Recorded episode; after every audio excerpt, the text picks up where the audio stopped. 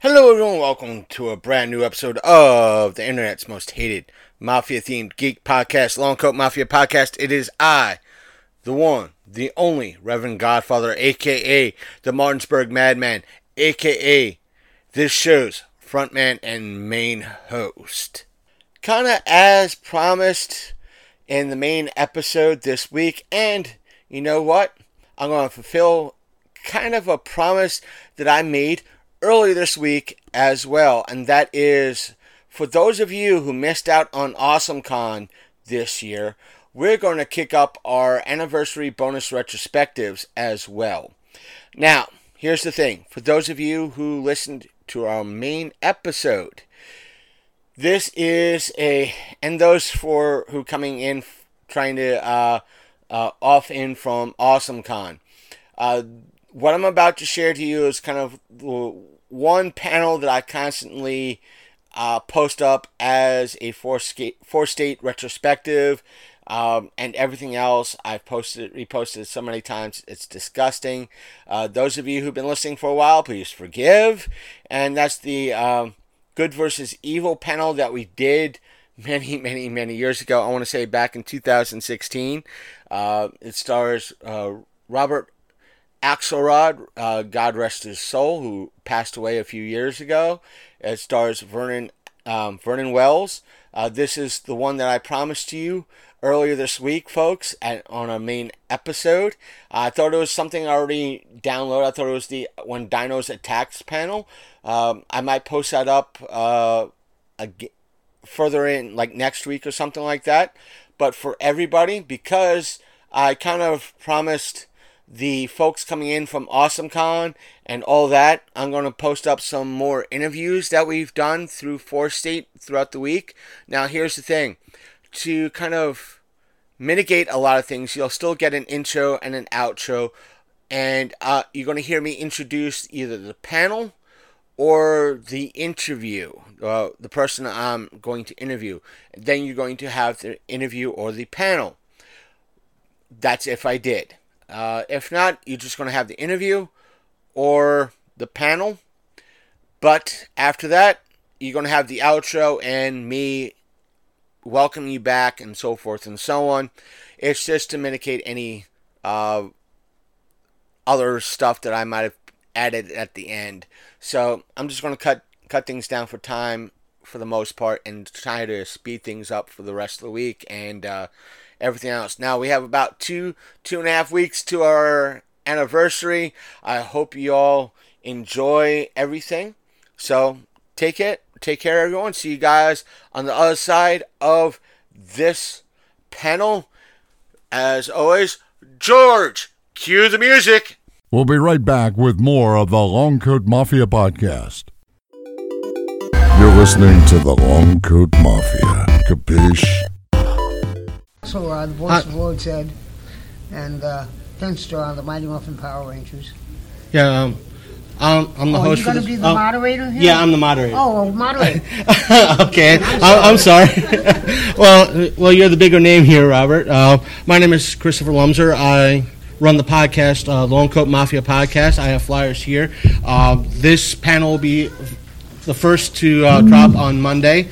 Um, our guest today is going to be Robert Axelrod, and hopefully arriving shortly would be Michael Copon and Vernon Wells of Power Rangers Time Force.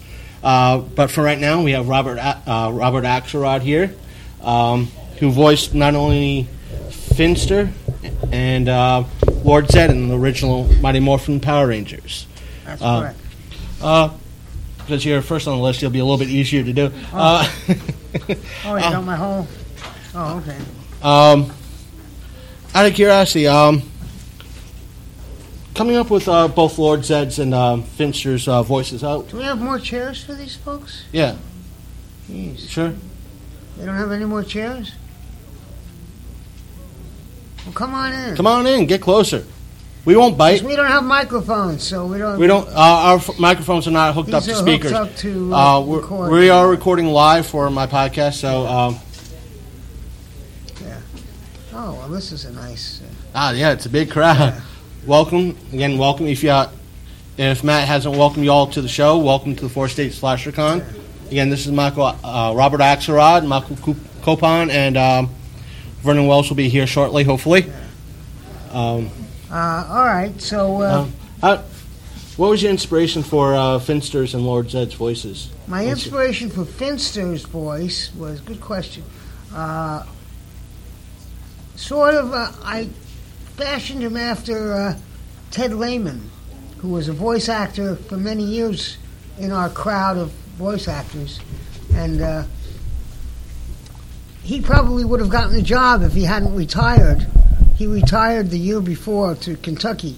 He was a judge in Kentucky, so he went back to doing that. After many years in show business, he went to retire to live with his mother, take care of his mother in Kentucky. So uh, I sort of fashioned him after I, how I thought he would do the voice and came up with uh, with Finster. Oh, my queen.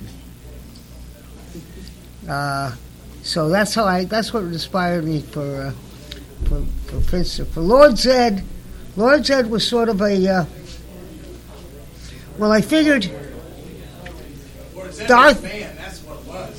Lord Zedd was a man, is right. Lord Zedd was a man. That's right. Yeah. uh, I figured he'd be sort of like Darth Vader, because uh, Darth Vader was hot at the time, and Saban, you steal from the best, you know, in show business. So I, I based on that, and... Uh, I had fashioned a voice for a character a year before for an audition, and I never got the job. But uh, I had to save this voice because it was a great voice. I don't know why I didn't get the job. I guess they were too scared or something. But, uh, uh, I blew them away in the in the room. But of course, they have to when they when you go out for a job like that. It's usually. You know, I, I imagine it as the ten nodding bobbleheads sitting around a table, and you got to get all the bobbleheads to bobble their head like this before you get the job. Bobble the head with a yes. So I imagine the, the ten nodding bobbleheads, not enough bobbleheads went. So I didn't get the job for that. So I said, I got to save that voice. And sure enough, Lord Zedd came up. So I started using the voice for Lord Zedd at home. This was at home when. Just me and the tape recorder, and uh, I, I, I made some modifications. I deepened it, and because uh, uh, the original voice was only up in the nose, so I got it out of the nose and into the chest and diaphragm, and uh, that was Lord Zedd. That was my inspiration. Was this, uh, this Darth Vader and this. Uh, Darth Vader was more not the voice quality, but the voice. Well, maybe the voice quality. The power behind it? Not the tone, but the power. The uh, uh, the regal stateliness of the character. I figured, you know, he's Lord Zedd. He's a lord. He was knighted by somebody. So he's Lord Zedd. Uh, so uh, uh, that's, that's where the inspiration came on those two voices. For me, researching for this panel, um, re- going into Robert's history, um, I was amazed that it was one of your previous roles that you were in, it might have been a minor role, that got me into a fandom when I was oh. younger. Uh, that was your voice when you did a, the English dub for Akira. Oh, yeah. So um, sure. I was happy that you were, in essence, a part of me growing as a fan uh-huh. and being an inspiration, obviously, for a much younger audience now. Uh-huh. Um, do you, uh, are you part of the new rumored Mighty Morphin Power Rangers movie that's movie? coming out? Or No, no, I haven't been asked anything yet. Uh, I don't think Lord Zedd will be in this movie. I think they're concentrating on Rita. Judging from the publicity, uh, uh, though you never know. I, you know, they like to spring surprises, and uh, uh, You never know. Would you be but, willing to bring back the character? If oh, you were asked? Sure, I would. But I don't think they're going to. I don't think they're going to, to bring the character back intact as as the character had been. Because look at the changes they made with Rita Repulsa. Yeah. She's in green. She's low cut. She's got real breasts instead of those those outrageous cones. and uh, uh, so. Uh, uh, Who knows what the liberties they'll take with Lord Zedd, seeing as they've already taken the liberties with Rita. Uh, the sky's the limit. So uh, I don't expect them to just have some guy in the costume and me doing the voice. I I, I expect they'll have something uh, different. Um, Whether they use my voice or they hire me as a consultant to train. That's my voice. I own that voice, so they can't, they can't, uh, they can imitate, but they can't duplicate. I'll let, uh... So, uh, who knows? Um... I'm not counting any, I'm not counting on it. You... I'm not spending the money.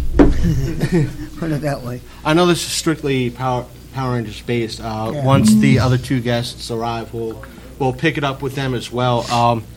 Because you did have a diverse voice acting career. Yes. Um, Digimon was after Power Rangers, was it? Yeah, yeah. Um, uh, what was it like to be, you know, go from one, I won't say hit show, Power Rangers in, in its way, the original was a hit show, mm-hmm, yes. um, to somewhat of another hit show on Fox. I think Digimon was on Fox, right? Yeah, um, yeah.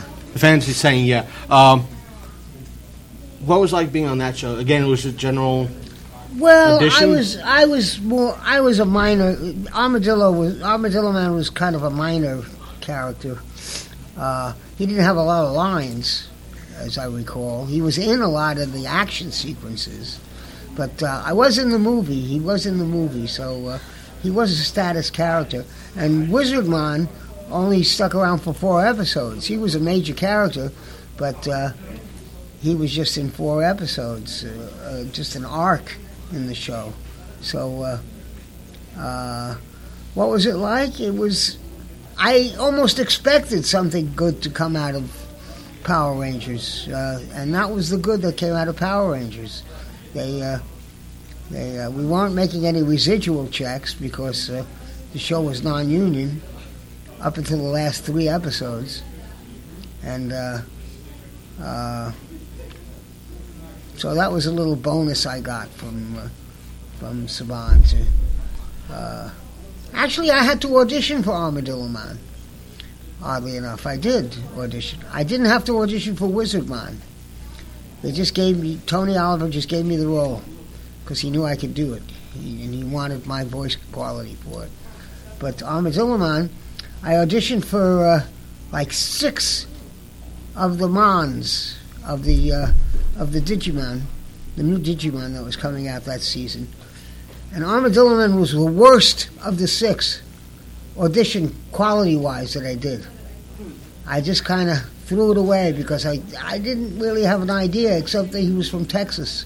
Armadillo, Texas. Amarillo, Texas, Armadillo, Texas. So I, I made him kind of like Texas, with a little, little drawl. And they loved it. And that's what they went with. So uh, uh, that's happened to me once before when I did a bad audition and everybody else thought it was good. The bobbleheads said yes. Uh, the other one was for uh, a part I had in an arc of uh, what? Yeah. Here they are. Here they are. Well, here they're not. Here they are. And we have. Um Here's Vernon. Here's Vernon. Vernon Wells and... Vernon bought the pizza. Let's give him a hand. I wouldn't bother because none of your shits are getting any. Yeah. uh, uh, Michael. He's, he's walking in right now. Sunglasses. He's going to be fast. God. This microphone is, is not for... uh, Let me let me say this since Mike's here. Matt. Matt. Um, if this is the only mistake I make during this panel, let it be that. On the computer. But I'll say this. Um, um, uh, back in December, my co one of my co-hosts um, asked me to get better equipment for my show. This what you see here, the the mics, the, the panel. Um, and during that time, Matt has told, asked me, he's like, hey, you're going to do a panel at my show this April. It's going to be the Power Rangers panel. I figured three mics would be just fine because it would be me, Robert Axelrod, and Vernon Wells. Then in January, Matt tells me Michael is going to be showing up. We had four mics. So I have to buy another mics. mic. So it's all... Because I'm a mic, the, too. The, the, the, I figured I would rule the podcasting world with three mics. Then a Power Ranger has to ruin everything. My evil plans foiled by a Power Ranger. Blame it on the pizza. Okay, I'll blame totally. it. But, by the way, it's good pizza. Again, let's welcome uh, Vernon Wells and Michael Copon to the panel. Um, well, we're not welcoming our friend. Uh, he, he's I've been, uh, been warming welcome. up the crowd. and I, I warmed up. They're all warmed up now. Yeah, huh? Yeah, they look like they need warming up. Seriously. You um, know what? In any normal society, all of you people would be locked up. Just kidding. You know, like, whoa, right there. Not my sense of humor with this crowd. Oh, oh, oh, sorry. I got to keep my language down. Now, oh, you, you can see. This is oh. a serious crowd. They're into getting information. Ah. They're very, but I think it's also very no fun. They could say whatever they want. Fun, fun crowd, right? Yeah. Yeah, fun crowd, right? Woo! Uh, okay. That died a death of a thousand cuts, didn't it? Just. Uh, Is there any napkins, by the way? Just a brief question for um, Good luck. Michael and Vernon. Did you want mic covers for your mics, or are you fine? Ah, oh, sure. Give me the pink. Green, pukey one. Did I want the I want the uh, blue one. Which blue ranger? Oh, which one? Oh, the blue. Oh, that's purple. Because it's a blue ranger. I said which one? Wait. Is he colorblind? He said which blue? I am. I'm partially colorblind. Oh yeah. Okay. Actually, then that's fine. Then that's why. You actually, can't I should have the black one because I'm able. All right. I'm cool with that. It won't fit. You didn't get the hey. gold. You didn't get the gold wrap. I got the brown one because I'm shitty. Uh, no, you're not, Robert. No, you're not. No, you're not. No, you're not. Uh, not a lot of women have ever said that. Doesn't fit. Doesn't it? You got to get the bigger ones next time. Yeah, God, get the super size. Go on. I'm just not used to using them. Isn't that good? It's, they they have a they have a competition actually of how long any interview I'm doing takes to turn to sex. Thirty seconds. We're getting good. That's how and long that's you last, too. I wouldn't say it's a first for our show. It's first for our panels that we've ever done, and this is the second panel we've ever done. So, thank you, Vernon. My pleasure. Uh, um, Excuse me. No texting. Is someone texting? Just on the kidding. Um. Since Robert's still catching up, and oh god, uh, did I answer the last question uh, um, correctly? If you want, um, what was I? I forget where I lost my train of thought. What was? Uh, you were talking about Digimon for a little bit, but what's it like being a voice actor? Being oh, to go from one show to the yeah, other. to go from one show. Yeah, uh, just to finish that up. Uh, yeah, it was. I sort of expected it because Digimon was going into its second season, and there were a whole lot of roles open up for the second season, and I went in just expecting to be doing something on the show, so I uh, I got the, those two roles. And it was like going from one job to another, you know. I mean, back in the old days, when we first started out, we were at Intersound Studios. They had three studios, and we were going literally from Studio A to Studio B to Studio C all in one day, working on this, then, hey, I need you over here for that, I need you over here for this. So uh, we were all used to moving from one thing to the other thing to the other thing, quick, quick, quick, with a ten-minute break or a half-an-hour break for lunch. So we were used to that sort of thing, being ready to change and start on a dime and stop on a dime. Didn't change much. Yeah. We still had the same shit. Yep. Um, now, now that it's here, I like, also like to thank. Uh, it's an honor, it's a great honor to have everybody here. Uh, to me, it's especially a good honor to have Vernon Wells here because I grew up like a good, again, good portion of you, growing up with a lot of what Vernon has done, from the Power Rangers to Mad Max to robbery, sex, rape, you know, just the normal crap you grow up with. What can I say? I've corrupted a whole. Two generations. I can be proud of that. And what did you do in your life, young man? Ooh, I corrupted a lot. Welcome to heaven. Well, if I go the other way, we go, congratulations. You did a really good job for us. uh, did you have to spend a while in the chair for all the makeup and time for us, or was it just... Um, yeah, actually, it was like about two to three hours. We'd be done shooting and still be in makeup. They'd be out shooting scenes, and I'd still be like, yeah. But taking it off was about two to three minutes. They hated me. I was about to say that, two or three hours to put it on and maybe about thirty seconds to take yep. it off. I used to destroy it every day, but um, it wasn't so bad once we sort of got it down to a fine art after a few months. It was just the first couple of months trying to understand putting the makeup on. And the weird thing about it was because it covered my eye, when they took it off, I was actually blind. I couldn't see at all because your brain compensates through your right eye because I couldn't see out of my left eye at all. So when they suddenly took the, the uh, makeup off my left eye, my brain just went, and I couldn't see for about fifteen minutes. And the first time it happened, I freaked out totally. Because I actually thought I was blind. I was like, ah! Like people came running from everywhere to see if I was all right. And I was like, I'm blind. We used to play tricks and, with him. We'd be like, Vernon! Yeah. And he couldn't see us. I think I'd stay that way. Please don't let it come back. But no, it was it was fun. I enjoyed it. The uh, worst makeup was the three episodes they did, the flashback episodes of... Uh, the makeup you got today is pretty bad, so... The which? The makeup you have on right now I know, is pretty it's, bad. It's yeah. worse than that. Yeah. Yeah. It takes a lot less time. um, yeah. But, yeah, the, the flashback episodes they did where they had all uh, my side of my face destroyed. That was very uncomfortable and not nice, but, you know, and every time I blew my nose, I never knew what was going to happen. um, but it was fun. I enjoyed it. Apart from him. As you can tell, with Time Force, we like to tease each other. We're still we're, the, we're still like that. We're missing yeah. Jason and Aaron, and we, we we love it when we're all together because then Danny. it's and Dan, yeah, it's a yeah. it's a hoot. We're all it's just idiots. We just carry on, mate.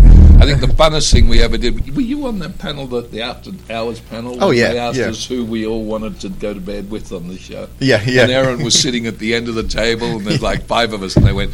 Someone said, yeah. "In the show, guys, which which one of the girls did you really want to go to bed with?" And everybody went. Poor Aaron's at the end of the, looking at us like. It's kind of fun. We're a mean lot. More questions. Uh, being did uh, we kind of heard from Robert, uh, but from you, Vernon, Michael, were you two uh, just went for an audition, or were you just picked for it?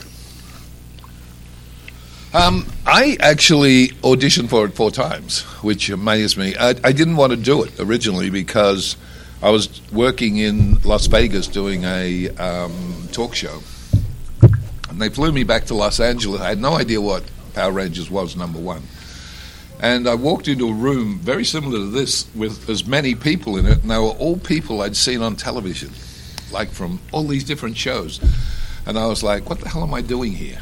And I walked into the audition, and I'd done a film about six months earlier, and I'd worked with a Japanese stunt team. And the guy in charge of all the Japanese stunt team was Koichi, and, uh, who is just a wonderful, wonderful man. And I walked into the audition, and sitting right there, dead center, was Koichi. And I went, what the hell are you doing here? And he was like the director and one of the producers, wasn't mm-hmm. he, on the show. So I did the first audition. With all these people in the room, I figured that I didn't stand a chance. I left and went back to Las Vegas. Two days later, I got asked to come back and do a second audition to a smaller group of people. And I thought, I still, I'm not going to get it. I went back, and then they asked me to come back once more, and they said the executive producer, Jonathan, right? Mm-hmm. Jonathan had been sick and hadn't seen any auditions, so he wanted to see the final auditions. And I did a final audition for um, Jonathan, and um, lo and behold, the next thing, they rang up and said, we need you to come in for a wardrobe fitting, it's yours. Mm-hmm. Wow. That was basically how I got it, um, which was kind of fun, and I didn't have a clue who any of these were. And when I turned up on set the first morning, I turned up on set, we were shooting on location. And as I was walking down through all the caravans, trying to find my caravan, Erin Cahill opened the door of her caravan, saw me walking down between, ran over, leapt into my arms, put her uh, legs around my waist and, and held her arms around my neck and looked me in the eyes and said, who are you? And I figured who she was, and I went, I'm the asshole that kills your boyfriend. And she went, I don't like you. I went back to her caravan, and I went, oh, this is going to be so much fun. So that was my introduction. Mine was uh, mine was pretty cool, like uh, a pretty cool story, because um, uh, for any of you guys who are probably aspiring actors, I've probably got one of those stories that might give you a little hope. From a little town in Virginia, Chesapeake, a uh, little town called Deep Creek. And um, didn't know anything about the world. It was before Google and Yahoo. So I went to L A, didn't know what Louis Vuitton was. I thought it was like Louis Vuitton, and didn't know what a B M W was because no one where I was from even drove a B M W. But you get to L A, and there's like the Honda Civic, you know. Um, but I went to L A, and um, I started off modeling. And, um, you know, it's tough to get jobs just in general. Um Plus, they start racking up prices on your model apartment. So I, I ended up moving into my car. I was living in my nineteen eighty-two Toyota pickup truck. So I actually, for seven months, I was living in my truck until I auditioned for Power Rangers. And I actually slept outside of the place where we auditioned that that night. Yeah, in my um, pickup truck. But I had like a twin mattress in the in the camper shell, you know. So it wasn't that bad. I mean, it was, at least I had a mattress back there. But went upstairs and used the the bathroom to kind of brush my teeth and shower and. Or not shower, but, you know, like wash up, clean up a little bit. Yeah. And then um, went in and auditioned, and it was my first acting audition ever, ever. Um, never did high school theater or anything like that. Just uh, kind of said, hey, let me just give this a shot, since the commercial agency of L A Models was saying, hey, you got a lot of charisma. Maybe you should think about acting. So before, I didn't even know you could act. I was like, wow, you can act to be in movies and T V? And they were like, Mike, this is Hollywood. What do you think? but, but, but from where I'm from, I didn't know that was possible. I thought people just got picked to be in some sort of movies or something. Um, so I went in. Um, the the character had a, a it was an audition against a, a father, uh, a father and a son. And I had a lot of situations like most people with my father figure and stuff like that. So I kind of related to the scene, and um, it was real to me, and I gave it my all. Next thing you know, callback after callback, and then screen tests, I beat out ten thousand people and became the Blue Power Ranger. On It was my first job, and then that was uh, uh, thank you, thank you so much. And that put me in my first apartment, and um, and I learned acting on that set. So people like Vernon and uh, Jason, who was the Red Ranger, who, they were like big brothers of mine who kind of taught me like I, how the industry really worked. And that's where I caught the bug of actually producing and, and filming as well, because I was always with the crew, and they were so nice to teach us like why they're using this lens versus that lens and how to light a scene. So it was like a really family environment, and that's and we've all said that, because the, the Time Force cast is really stuck together. But even outside of that, the crew was just phenomenal. I've been on so many other sets, and it's like the crew is sometimes like, hey, leave us alone, we're trying to set up. This one was like a family. Like, yeah, you want to look through the camera and move it? And they let us move, operate the camera. And, we're, you know, it's just like a really great learning experience. Um, so I, I was blessed to be uh, a part of this show. So for me to be here, it's just, I'm thankful for you guys who have created that process for us to to be on the show, but it was also uh, it's what created uh, where I'm at today, which is directing and producing and acting as well. So yeah, that's how I got the show. Note, he doesn't hire his friends. um, I gotta well, give you my business card. You know? um, obviously, the sh- list of questions. Yeah, uh, just for my uh-huh. um, my sake mostly. Right. Um, since the show spanned several incarnations, uh, yeah. and being popular with majority of uh, the youth in each incarnation, uh, seeing yourselves as toys and part of video games, what what is that feeling with you guys? S- going into a, a place like Toys R Us or something equivalent, and seeing yourself well, as a toy. Well, for me, for me, I'll say this: I I watched Mighty Morphin like a diehard fan when I was a kid. I even drew pictures of the Mighty Morphin Rangers for my brothers because I'm an artist as well. And then I ended up becoming a Power Ranger. So that with playing Mario Kart and double oh seven on the N sixty-four, like like I had no other life. I play video games like crazy, so to actually do the voiceover of myself in a video game was was just crazy. Uh, I still have the PlayStation game at home, and it's for me, I'm a gamer myself, so it was like, yeah, it's a dream come true. Like, you know what I mean? I mean, of course, I want to be Iron Man. That'd be another great thing. That I want to, I want to, I want to, I want to play another superhero eventually, but um. But I loved I loved the fact that I'm a Power Power Ranger and was able to be in video games and stuff like that. So, yeah, it was cool. Um, I mean, I I, th- I think probably the worst aspect of all that is that we all had. I think I had more bloody things done of me than any mm-hmm. of you. I had all these little doll things done. We never got paid for it. No. And I think that was what sucked the worst, is that we got used and abused pretty much on that show. And I'm not being mean. We loved the show, don't get me wrong. The producers were wonderful, most of them. Um, the cast was amazing, and the crew was just out of control. But still in all, myself, I, I know what it's like in the business, but for the, Michael and, and none of the kids that were in it really had done anything. I don't even think Jason that, had. That's what I'm that saying. It, it, he had done Everybody maybe a couple was, episodes. Yeah, new, and they really got used, and uh, I think it sucked to be blunt, and yet they did an amazing job, and they all always had a smile, and they always got out there and did their job. But we didn't get anything for the for the games or anything. I voiced my own game. I even... Did you voice the big truck they had that had the big game in it? Yeah. Yeah. We all... We all... That's our all, voices in the game, but like like you said, now as a businessman myself, when I'm cutting it, I'm actually, as you some of you might know, I'm producing that Power Ranger-esque film, but it, um, I'm doing a deal right now with Bandai, and I'm working out that stuff right now, so I, I'm realizing how just how much we got screwed um, as talent.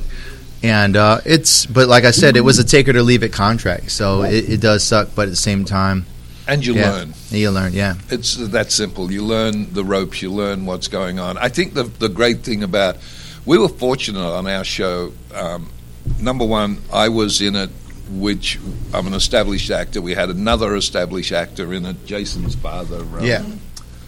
God, I can never think of his name. Which really uh, uh, Ed, Edward oh, James. Yeah. Um, oh, no, um, not Edward James no, Almond, no. but Edward. Uh, his father's got a big business with animal food, um, but he passed away a few years ago. He was a great actor, and the scripts that they wrote for that series were a lot better than the scripts they wrote for a lot of the other series because they had that uh, to establish actors that they could work off. Yeah. Which was really cool. And then the whole cast, there was always this fun thing when I was on the set. It was who can pee up the wall the highest. It was just, they would come out and they would try to cream me. Seriously, if I was in a scene with them, they were going to be better than I could ever be. And it was just so much fun that you could get out there and sort of go for it with these guys and they would all give it back to you. And um, I just loved it. I had so much fun doing it. And we had... Regardless of what we did, we had twenty years nearly of you guys, didn't we? Behind us. Yeah. yeah. The at, season, the at the time, we were the tw- I think about the we were like the tenth season. Tenth. Well, I had but, nine but, years or something. Yeah. Of, yeah. Of, of, of people before us, which had built up that amazing following, and we were just coming in on top of that, which I think was uh, amazing to be involved in it. And the fun thing that happened to me was I was in Japan, and I was talking to some kids who were Power Ranger fanatics, And I said, yeah, I'm famous in America for killing a Red Ranger. And they just looked at me and they went, we kill one every week. And I went, oh. Okay. There goes my joy. Yeah, we thought we were being really... I think we killed one Red Ranger. They kill a Ranger every week over there. It's like, yeah, we just kill one every week. I'm going to ask one last question before I open it up to the audience. Uh, was there... This is, again, this is for everybody. Um, was there any stigmata coming off the Power Rangers show, or? Stigmata? Uh, t- type of, like, stigma. stigma. Stigma coming off the show. Uh, for a while, and I think to this day, I get so typed as Lord Zedd that uh, people don't want to hire me. Uh, just, just say, oh, we don't need Lord Zedd on, a Lord Zedd voice on this show. And uh, I haven't worked in voiceovers for years. I've been doing all on camera, which suits me fine. Uh, because I did this, I did my thing in voice. I I needed to get a. I'm actually a regular on one show, but that only happens three or four times a year on camera. But. Uh, It's all good. I, I just, uh, I, I'm starting to get more auditions now for voiceover stuff, so it'll open up again, I think. I think we all suffered a little bit, but not. I didn't suffer from being on the show. I think I was too established. I'd been through that uh, for about six years. Everybody thought the only thing I could do was Road Warrior. Um, whenever I went for an audition, people would look at me and they'd go, yeah, love what you do, but... Uh, Ooh, you're probably going to be the one that kills the grandmother and rapes their dog. That was this whole... And they were like, excuse me, I'm sorry. Um, they couldn't get past it, and it took a long time uh, for me to be able to do other things. And the nice thing about doing Power Rangers for me was that people saw me not trying to kill all the kids, having fun with the kids. But I think for what? About two years, three years before it really became famous... You know, it was like nobody was sort of taking any yeah. interest. And then all of a sudden, in all of us, it was just suddenly it was like Power Rangers. And we were like, what the hell? Yeah. What happened? But like suddenly everybody wanted to see us, which I think is great. But I don't think we ever got a stigma from it. Just kind of, you know. Yeah. I think if I think maybe the uh, the originals probably suffered more than probably suffered more than me. Because when I was on it, like I said, like you said, there, it wasn't as popular as it was. I think after Turbo kind of died down. Like on a on a global level, and just recently, especially in the past five years, it's really catapulted back almost to where it was in the original days. So when I got off the show, actually, it didn't hurt or help me really. I mean, I would go into auditions when I auditioned for a lot of these things. It was like, okay, you're a Power Ranger. I think the only thing it helped was that they saw that I've done multiple episodes as an actor. So I mean, that was they just want to know, like, okay, he can manage well on a set and not get fired. But it wasn't like, oh, he was a Power Ranger, let's let's hire him.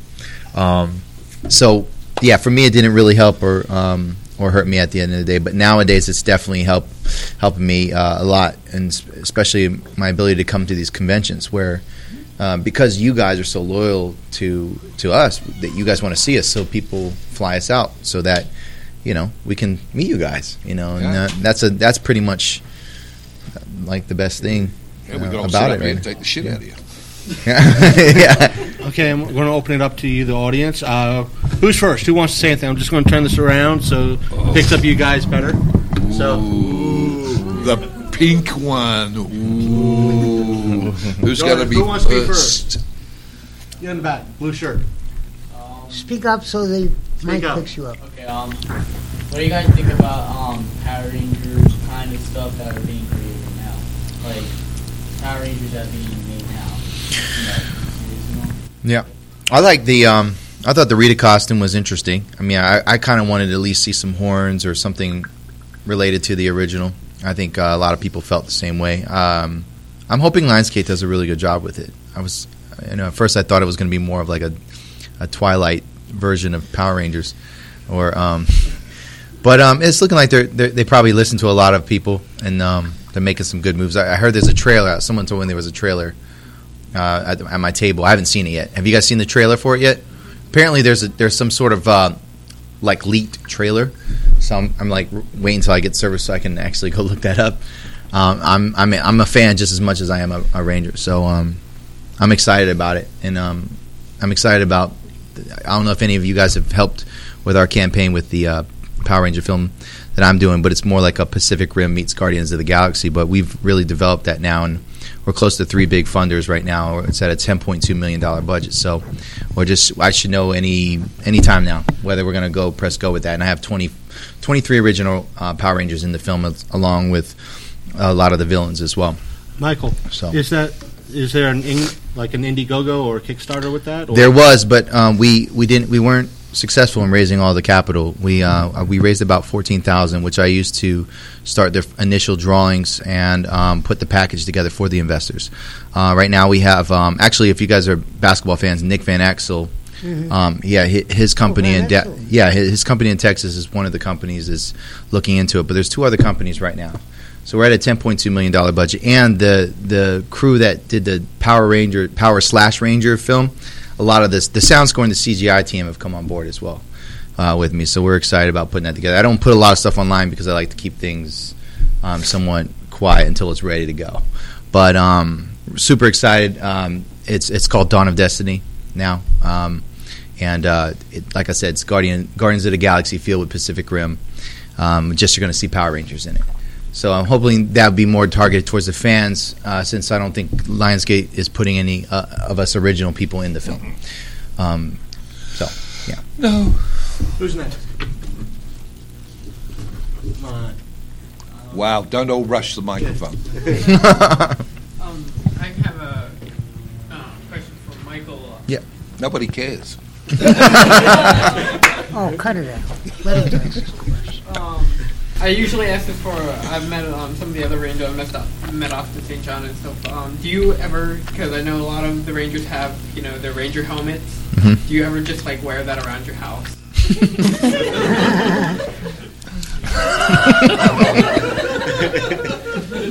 Sometimes when I'm naked, yes. No.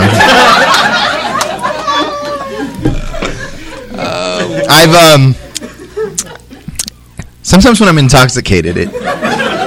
It tends to fall on my head, so, and going along with some dance moves, yeah, yeah. Pretty. That's pro- probably the only time I wear it. But um, these these remakes were made to a mold of um, of a five foot three Asian man, so it doesn't quite fit my head. It's close to me. Yeah, they five foot four. So um, on me it looks like like a like a like a put like a little child helmet on, but um. But it's it's still fun to put on. Uh, like I said, I got a suit made too. Um, we, you know, we, we put it on from time to time, but I just don't look the same in it. I look like I should have a cigarette and be like, "Hey kids, how you doing? I'm a Power Ranger. What do you want? You want some candy or something? Get out of here." So, not the same as when I was eighteen. Um, just one more from me. Uh, what uh, what what is the appeal of for those who are not fans? What is the appeal of the Power Rangers? Because from someone who was a casual fan of the Power Rangers, it seemed like it had uh, an old school Godzilla film feel, aka Toho feel to it, mm-hmm. which kind of brings in that kind of fandom. Is mm-hmm. that what the appeal is, or? Um, I, you know what? I, I think the appeal is just the, this this superhero world. I think just in general, a lot of them, like superheroes. What I've learned through Comic-Cons is that we've given a lot of you guys hope and an education on how to be a great human being and and how to uh, have great morals in life. I think that's the greatest thing I've taken away from from a lot of our fans is that they kept watching our shows because it was something that was positive and uplifting, and it didn't follow the trend of the world and society, you know, and it kept giving them a something of hope and positivity to follow through. Uh, and I've heard a lot of fans say to me, like, you've really – you know, fathered me or educated or big brothered my life um, through these years, and I thought that's just the coolest thing. And I and I relate to that because growing up, not just with Power Rangers, but uh, also Superman and Batman and you know Spider-Man, all these things, and X-Men. I I, I used to love comic books and drawing as well, so from I understand that, you know, because you know everybody want, dreams of being that good guy, that good superhero guy, you know, and. uh Except for Vernon. Except for Vernon. Vernon is shaking his head no. Except for Vernon. Well, when you come out the butthole. Um. Yeah, but you you said something that really intrigued me. You said that uh, you get a lot of these kids saying, you fathered me, and I'm thinking, yep, that's Michael. Yeah, that's funny. I, you know what? I I, I, I think that it, it it resonates with people more with the adults that have children, because Power Rangers had an innocence about it. Nobody ever got killed. You know, there's all these explosions when, you know, the Power Rangers start decimating all the villains' sidekicks, but they all get up and run away, you know. They're not, there's no blood to speak of in the show. And, and as Michael was saying, it had good moral value. And I think more than anything, parents would sit their kids in front of the television and go, here, watch this. And it was Time Force or Power Rangers. And it was something that people could watch without having to go, oh, my God, there's a pair of boobs there, or there's this. You didn't you didn't have any of those fears. And I think that was the, the main thing about it that got people yeah. so into it. And then, of course, the kids get hooked on it, and they want to see it and want to see it. And it's generational. You know, your kids see it, so when they have kids, they sort of, if it's still going, they mention it to them. They put their kids in front of the T V, and, and they watch it. Yeah. And I think that's why it's become, what, in, in Japan it's in its twenty-fifth year or something? thirty, just, I think. I think or thirtieth thirty, year, thirty. It's been going forever. No, probably even more, because it was twenty years before the Mighty Morphin started. They so they, they took twenty years of footage and, and created Mighty Morphin. Well, there you go. It's been there for a long time, and I think it's the Is that right? Values. Is that right? That's right, right? I mean, about fifteen? Yep. I know it was something like that, fifteen or twenty years before they even showed Mighty Morphin. So it's all those moral values that it brings forth, and the You know, and I think it's fun. You know, you, you watch that show, the, everybody in it's having fun. The villains are having fun. I mean, even the crusty old ones, they're all having fun. We're all enjoying ourselves, and I think that comes across as much. And always the villain gets gets uh, stopped in his evil plan, no matter what, you know. It's, it's one of those old, harking back to the old days when you went to see the uh, movies on a Saturday at the matinee, Saturday matinee, you know, Batman and Superman, and they always ended in a cliffhanger, you know, will Superman survive? Of course he's going to survive, you dumbass. He's going to be there next week. we should we should do a season where this, the bad guy wins the first episode. It's like, you know, Lord Zedd used to win, uh, they used to win little things. Yeah. They, uh, there's one episode where they says uh, the power coins, they, they got the power coins. Uh, uh, The, I screened it in one of my panels. They lost the Zords, but they retained the power coins. So the Power Rangers were weakened. So yeah. the Power Rangers had to get back their power coins. This is oh, that's right. On. That's right. Season yeah. two, I think it was. Season three. Oh my God. That's so they, that's just an example of they used to win little, little win, bits, win some bits here and there. So it made it more real. Yes, I won the odd little thing. Very little. Any more questions? Yeah, any, any more? Don't be shy. Yeah. Um, be shy. Whatever your all's collective experience was throughout all this, what, when you were leaving it, I guess, was that kind of like a bittersweet experience? Like going oh, forward to your next adventure, I guess? I know we kind of touched on that, but just from all three of you in general. Oh. Yeah. For me, yeah. For me, it was... Uh, It was, uh, well, I didn't like the ending. If the ending, uh, if the ending he went out with a bang, I would have liked it more, but he went out with a, getting switched to a human being and loving it was not my idea for, uh, for Lord Zedd. But uh, driving off in a convertible with the new Rita, it was also I didn't get converted. That. That's no, not too bad. No, it's. Uh, but they used the guy, the stunt. They didn't use me for that. They used the stuntman in the suit for that. So, uh, uh, anyway, I would have preferred him going out with a bang sure. instead of a whimper. I, I think when we all left, it's funny, when you do a film or, or something, when it's over, you always say to everybody, you go around, you say, you know, goodbye to everybody. You always say, you know, we got to catch up. We'll have to have lunch. You know, give me a call. We'll do lunch or something. Never happens. The minute you walk off the set and walk away, everybody forgets who everybody else was. You can't even remember their names.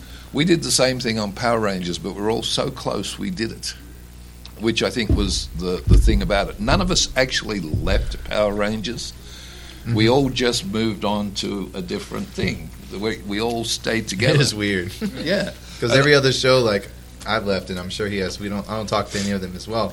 But I still always kept in touch with uh, Jason and yeah, somehow Vernon as well. We, you know, it's like, it's really cool that way. We're all kind of, for some reason, I don't know why, that, that cast just gelled for some reason. And we all just hang out, and we still have a lot of fun together, which is so much fun when we're all together at... Just to give you uh, an example of how stupid this lot are, we were doing a convention, and for some reason they had all the Power Rangers from Time Force together, and they had me at the other side of the convention hall. And um, Daniel and Michael came over and they went, "What are you doing over here?" And I went, "You." you know, like, I was like, "Who planned this?" They, this is where they put me, and they went, "This is ridiculous. You should be over there with me, us." And I said, "Well, I don't know. Well, why don't we ask them?" And so they went up to the management, and they went, "Well, yeah, well, you know, we can't sort of, someone won't move, and we can't put them in. So we'll try to get it organised by tomorrow." And these two came over. They picked up my desk off their heads, and they walked through the crowd carrying my desk all the way over. And they moved, Absolutely. Instead of the desk being this way, they moved two of them sideways, and they put me in the middle. Yeah. And that was the end of it. It was like, "You're there, dude." Yeah. Yeah, it was like, like he's like, you know, family team. It's like, like how is he over there? So me and Dan are like, "Man, forget this shit. Like, come on." But you know me, I'm like a rebel now. I don't care who. I was like, I'm one of those guys that ask for forgiveness as opposed to ask for permission. So, so yeah, it's, it's it's fun. Like, your question is that. Leaving was kind of a little bit sad in its own way because we had all been together for so long, but it never ended for us. You know, we still get together, we still see each other, and we still have that same unity, which I think is what the show is about, and we kind of prove it, really, yeah. in the fact yeah. that we still have that unity now. Right, right. Yeah. That's very good. I mean, for me, I, I, I just did a real touch on it. I, I mean, for me, I was eighteen years old. I was seventeen before. They waited till I turned eighteen to even shoot the show because um, they didn't want to pay me as a, a child. But um, they paid you? Wow. Yeah. Oh, you didn't get the bonus? The, oh. Yeah, right. Sorry. No, I'm just kidding. I well, wish I did. But um, anyways, I, I it was emotional for me because uh, cause I I've never experienced friendship or this much excitement in my life other than my family. But, you know, growing up in a small town, you kind of have friends through the football team. And but this was like... Oh my God. Like how literally said Aaron just jumped on him. Same thing for me. Like every day I see Aaron is like, hug me, kiss me. Oh my God, I love you. And her mom would kiss me. And it's like me and Jason would always wrestle each other. It's like every morning was like this just really weird best friendship. I was like, and then it was going. We were like, oh my Very God, are we gay? So yeah, pretty much we're gay. So no, no, I'm just kidding. No, I'm just kidding. But no, it was really hard to leave everybody. But I just knew. Um, I knew we. I was excited for my the future of my career, but at the same time, I just didn't want to lose sight of like that friendship, you know. And I think all of us felt the same. Um, I'll take one last question from the audience, and we'll get the information off of my guests here or everybody's guests. Uh, that way, they can set up for the next panel. Uh, yeah. Who's next? Who? Yes. Uh, my question is about conventions. Uh, at least for me, it seems like they're kind of a new thing. Um, I don't know if they really are. I mean, two thousand eight, that kind of stuff is when I started noticing them. So I was just curious, when was your first convention and what kind of experience was it for you? Because it seems like it's a very different thing than acting because you're not so like socializing with everybody. Yeah, so it's harder than acting. two thousand eight was my first first yeah. convention. And it was... Uh, God, I'm an oldie, aren't I? Yeah, he, he's a veteran. I kind of went in there wide-eyed. I, I, it blew my mind. I, my girlfriend at the time... talked me into doing conventions. I said to her, uh, nobody remembers Lord Zedd anymore. This was years ago. I don't want to go back in time and try to resurrect that kind of thing. Uh, and she said, you're crazy. Go do it. So she booked me on one convention and I was hooked. I couldn't believe it. All the fans, very devoted and very, wow, you made my childhood. It was it was wonderful. And uh, so from then on, I I started doing the conventions. And it's uh, I'll do about eighteen this year, I think. That's how mine, mine was like that, too. I did my first one in um, Minneapolis. It was an anime convention with Jason. And uh, I literally had one photo. I didn't even have a banner yet, so it's just like just my name. And oh, I remember me. That. So I mean, I, I was so new at it, and uh, I had like one photo and my name, and um, yeah, it was it was a really I think two thousand it might have been two thousand twelve, yeah, two thousand twelve or thirteen, one of those years. Um, so I've only been doing it for like three four years. But yeah, that was uh, my first experience, and it started blowing up just recently. So I didn't think people cared about Power Rangers either. Like I didn't think that they cared about it as much as they do now. And then I saw how big it blew up through the social media and um, some of my other stuff too, like like the That's So Raven. The, I did that one episode, and the you know the, that thing blew up. And there's memes of me as a boy band member.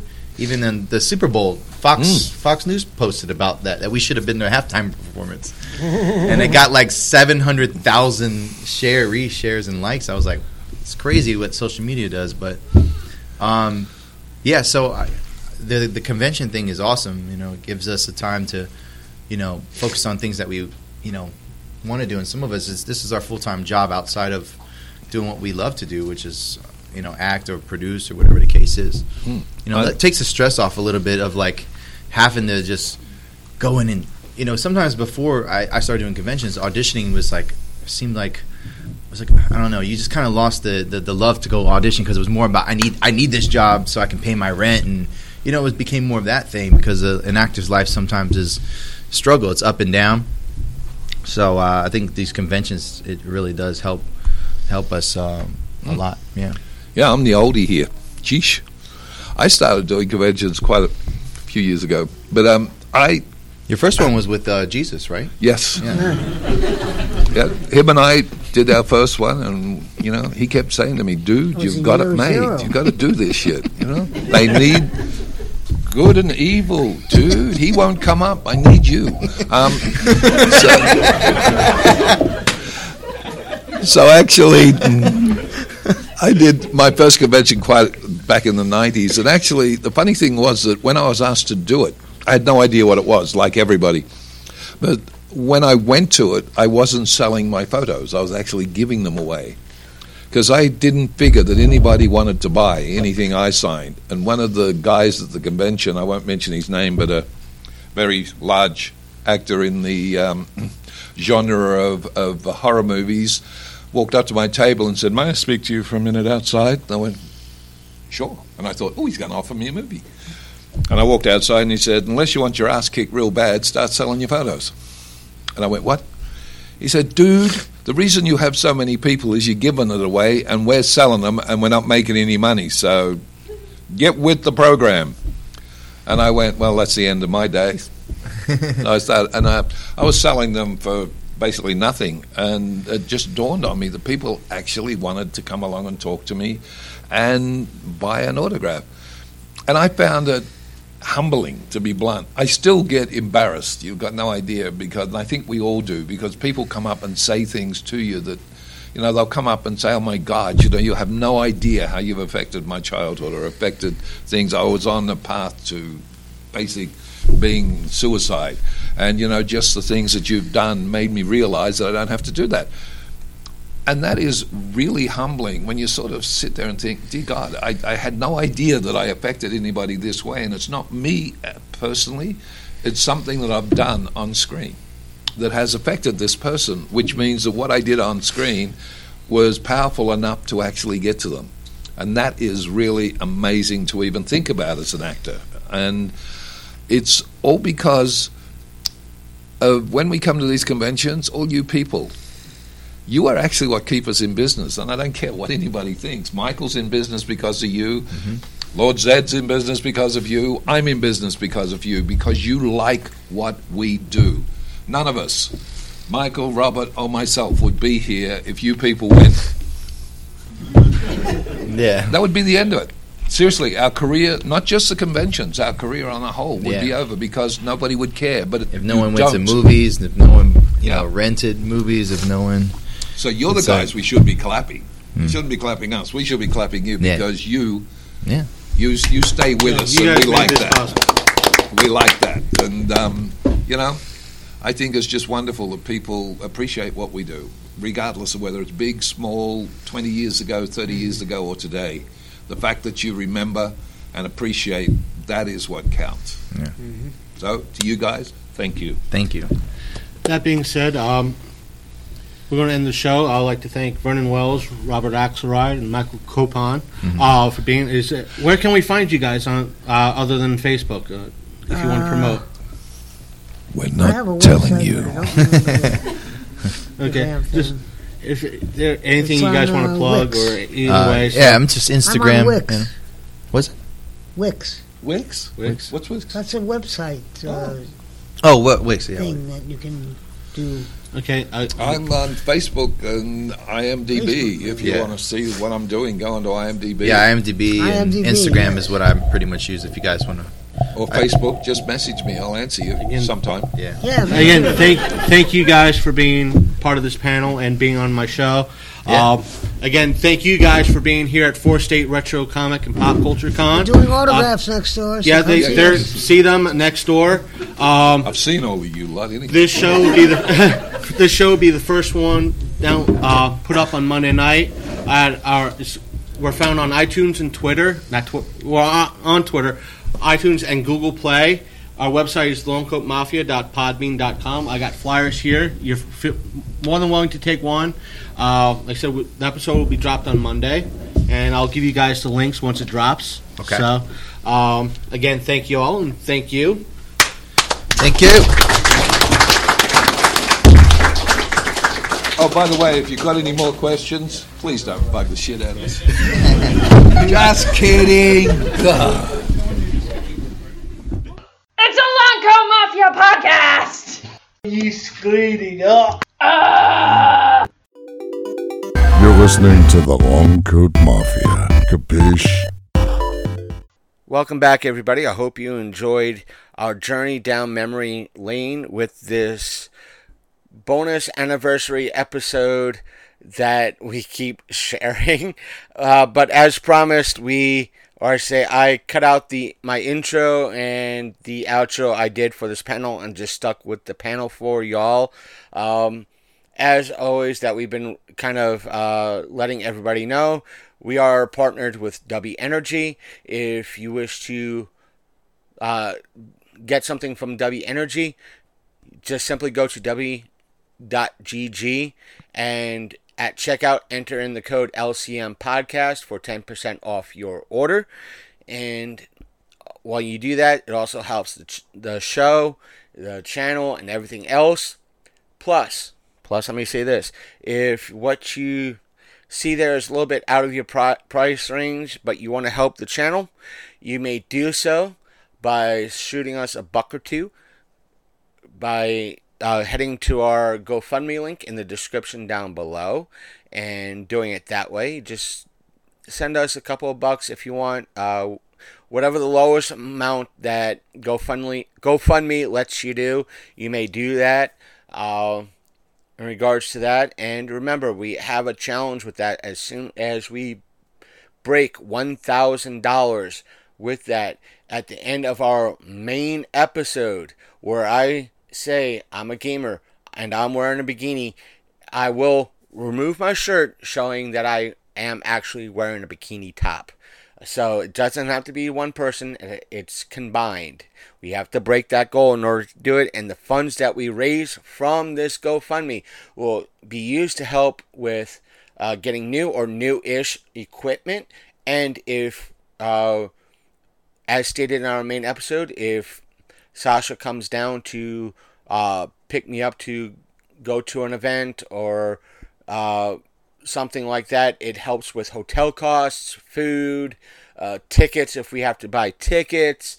And uh, even if George from P N G Studios and uh, what he does on the side, uh, if he comes down uh, to help pick me up. Again, gas, food, uh, tickets, anything uh, if he wants to take it to help him cover costs, even if he wants me to help split uh, with hotels costs. It all helps. It all adds up and doesn't just focus on me and this show. It helps friends, getting us to events and everything else. It helps with that. So please help out the channel. Not to mention, we have a Patreon. Link is in the description. Even that's at the lowest amount we can set it at, at three dollars. There you have access to polls, maybe some behind-the-scenes stuff, uh, full raw episodes before they hit YouTube, and everything else. Or even clips I think I don't want on YouTube will be posted on Patreon. So there's that. And you want to know something? You really want to know something? If you are really hard up for for cash, you are the person that is just making ends meet, uh, making rent, make having enough funds for food and bills and so forth and so on, I get you. I understand that you can't support us with a buck or two or through Patreon or anything like that. I get you. Uh, and I understand. I'm t- I tend to be that way myself sometimes. So if you want to, just, you know, just want to let you know, listening to our show, sharing our show, subbing up, and everything else helps our show. Really, it does. Even putting comments uh, on either on Podbean, our Facebook, on YouTube, you know, that helps us. Subbing up on YouTube, subbing up on A- Apple Podcasts, Google Podcasts, or Spotify. Even subbing up on Podbean helps us out. And everything it, like that helps us. Sharing our posts on Facebook, sharing, liking, sharing on Twitter, liking, um, liking our posts on Instagram, following us on Instagram and Twitter, and everything else helps us out. The more it helps, uh, the more you do that, the more it helps us out, and the more it helps us. In that end, we could probably eventually get monetization, and we don't have to do crowdfunders and all that jazz and bug you guys that way. So please help us out. Help us have some fun. Uh, we will have fun with you. That's why we we're doing stuff like Patreon, and we're asking you for con, uh, comments and so forth and so on. Uh, our email is longcoatmafia at gmail dot com. Our Facebook page is facebook dot com slash the Long Coat Mafia podcast. And like I said, we're going to have a couple extra um, uh, bonus episodes this week with interviews and so forth and so on uh, to help break out the monop- monotony of the panel episodes. So take care. I am the Reverend Godfather, a k a the Ma- Martinsburg Madman, and I am out of here. You've been listening to the Long Coat Mafia Podcast, the internet's most hated and mafia-themed geek podcast.